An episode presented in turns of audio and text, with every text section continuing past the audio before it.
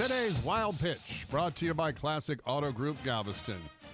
This week, in 1988, one of the greatest running backs in the history of college football and the NFL, Barry Sanders won the Heisman Trophy. Uh, if there was ever anyone who lived up to the cliche, worth the price of admission, it was Barry Sanders. So let's relive one of Barry's highlights when he returned a kickoff 101 yards for a touchdown for the Oklahoma State Cowboys.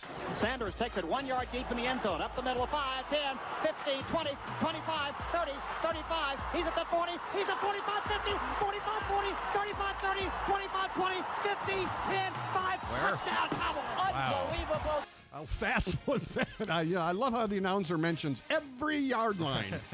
That's today's wild pitch.